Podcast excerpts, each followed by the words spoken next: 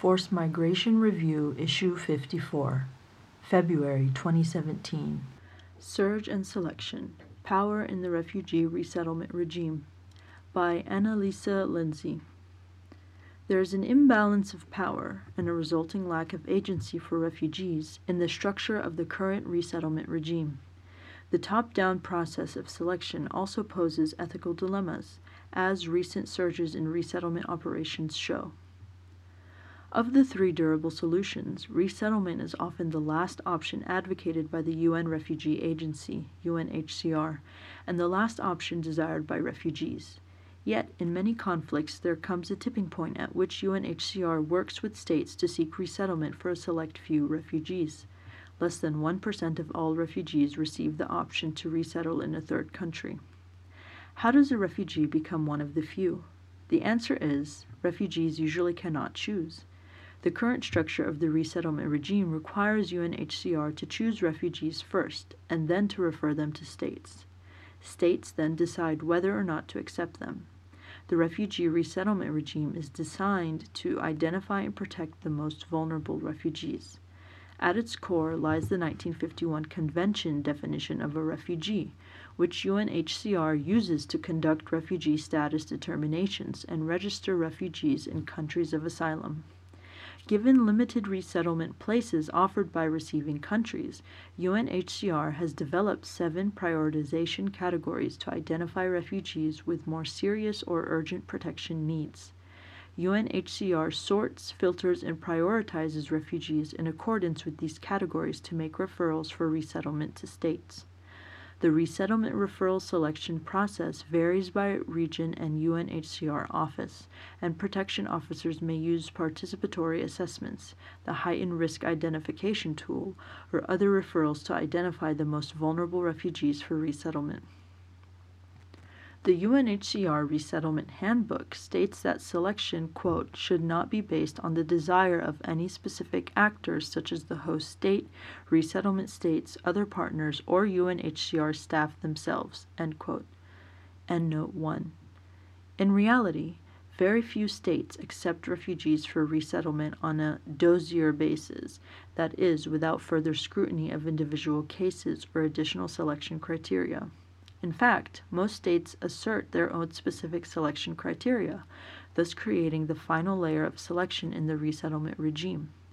Often underlying these additional criteria are societal and political desires. Some states choose refugees who already speak the local language or have advanced education and professional skills, with an interest in refugees' ability to integrate into society with little assistance. Other states prioritize protecting refugees with urgent medical needs. Some state specific requirements correspond with political or fiscal calendars in order to meet campaign promises or to match allocated budgets. Some states have resettlement quotas or ceilings, which may be further defined by refugee nationality. The handbook also emphasizes that UNHCR bases selection on the quote, refugees' objective need for resettlement and not on their subjective desire for it, end quote.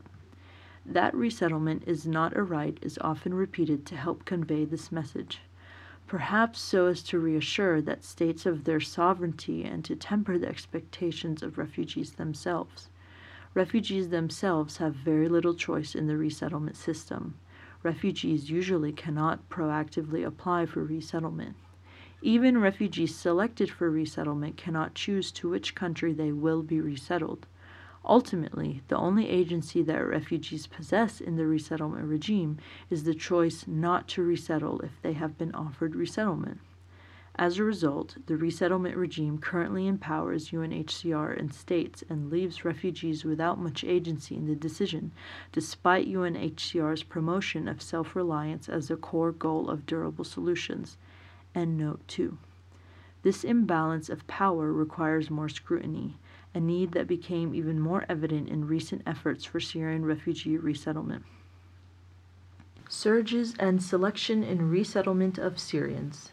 Since 2013, UNHCR has referred over 242,000 Syrian refugees for resettlement or other forms of admission to third countries. End note 3. And has employed various strategies to quickly meet states' pledges to resettle Syrians. First, it prioritized sending refugees to resettlement countries with the most urgent resettlement windows. Several states were new to resettlement or had time sensitive political commitments, so UNHCR ensured that they received the first arrivals of, re- of resettled Syrians. Several states, including Canada and the United States, implemented surge resettlement operations, that is, expedited processing, to resettle especially large numbers of Syrian refugees in short periods of time. In late 2015, the Canadian government expedited the resettlement process for Syrian refugees in Jordan and Lebanon, culminating in the arrival of 25,000 Syrian refugees in Canada. In early 2016, the U.S. followed suit, undertaking a similar surge operation in Jordan. End note 4. As part of these surge operations, UNHCR and states applied additional selection criteria to further profile and expedite refugee referrals the Canadian government prioritized, quote, vulnerable refugees who were a low security risk, such as women at risk and complete families, end quote. And note 5.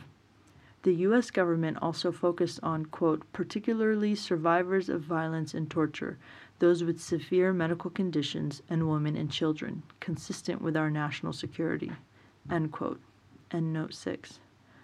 Rationales for additional selection criteria range from reducing processing times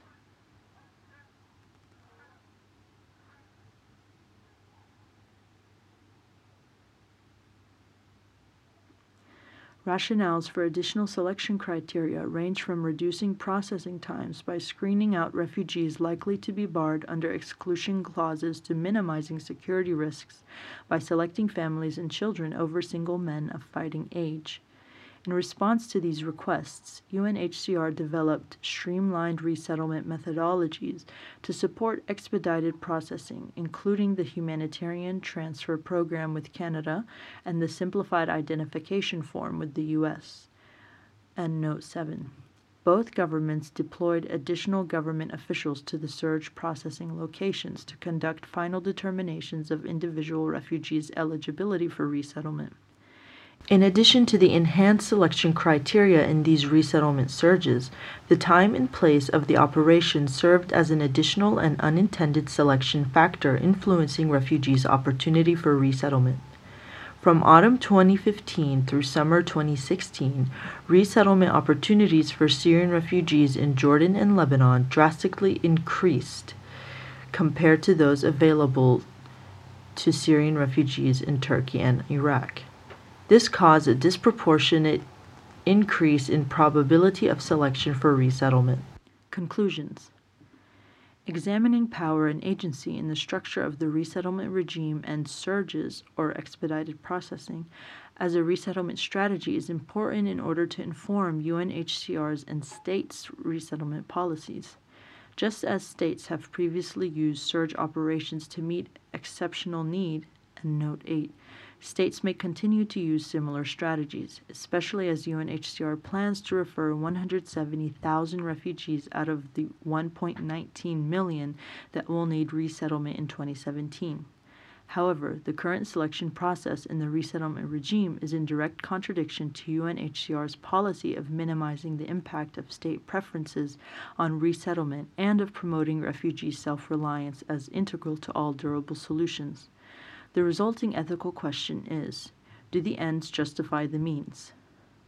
A pragmatic perspective would emphasize the need for selection criteria to narrow a greater supply of refugees than the limited demand for resettlement from states. UNHCR's current selection criteria constitute the necessary process for the resettlement regime to function within these confines. This methodology is founded on international law and built upon by humanitarian imperative and morality. This selection process does offer a pathway to protection, self reliance, and increased agency for thousands of refugees, so the ends do justify the means. An ethical analysis, however, reveals that resettlement is no exception to the stark imbalance of power that permeates most of humanitarian assistance. In reality, UNHCR and states reserve the power to choose which refugees are more worthy of resettlement. refugees have limited or no voice in the decision making process and no power to proactively apply for resettlement as an option for their future. Instead, their future rests on the political will of UNHCR and states. UNHCR bears a difficult burden of balancing the interests of states and the interests of populations of concern, and the imbalance of power between the two is in critical need of further examination. Instead of accepting the status quo because it yields results, resettlement stakeholders should ask how the process of selection can be improved to reflect the common goal of empowering refugees while acknowledging the sovereignty of states as UNHCR and states work together to balance needs for resettlement and political will to welcome refugees amid increasingly antagonistic domestic political environments, they should also work to ensure that power is more evenly distributed. Refugees should no longer be left with such little decision making power regarding resettlement in a third country. UNHCR should not sacrifice its participatory approaches for the sake of expedience. Instead, it could at least adopt more equal opportunity strategies for initial selection, where refugees could have equal chances for consideration for resettlement. In recognition of the sovereignty of states, refugees selected for resettlement would still be subject to state specific requirements.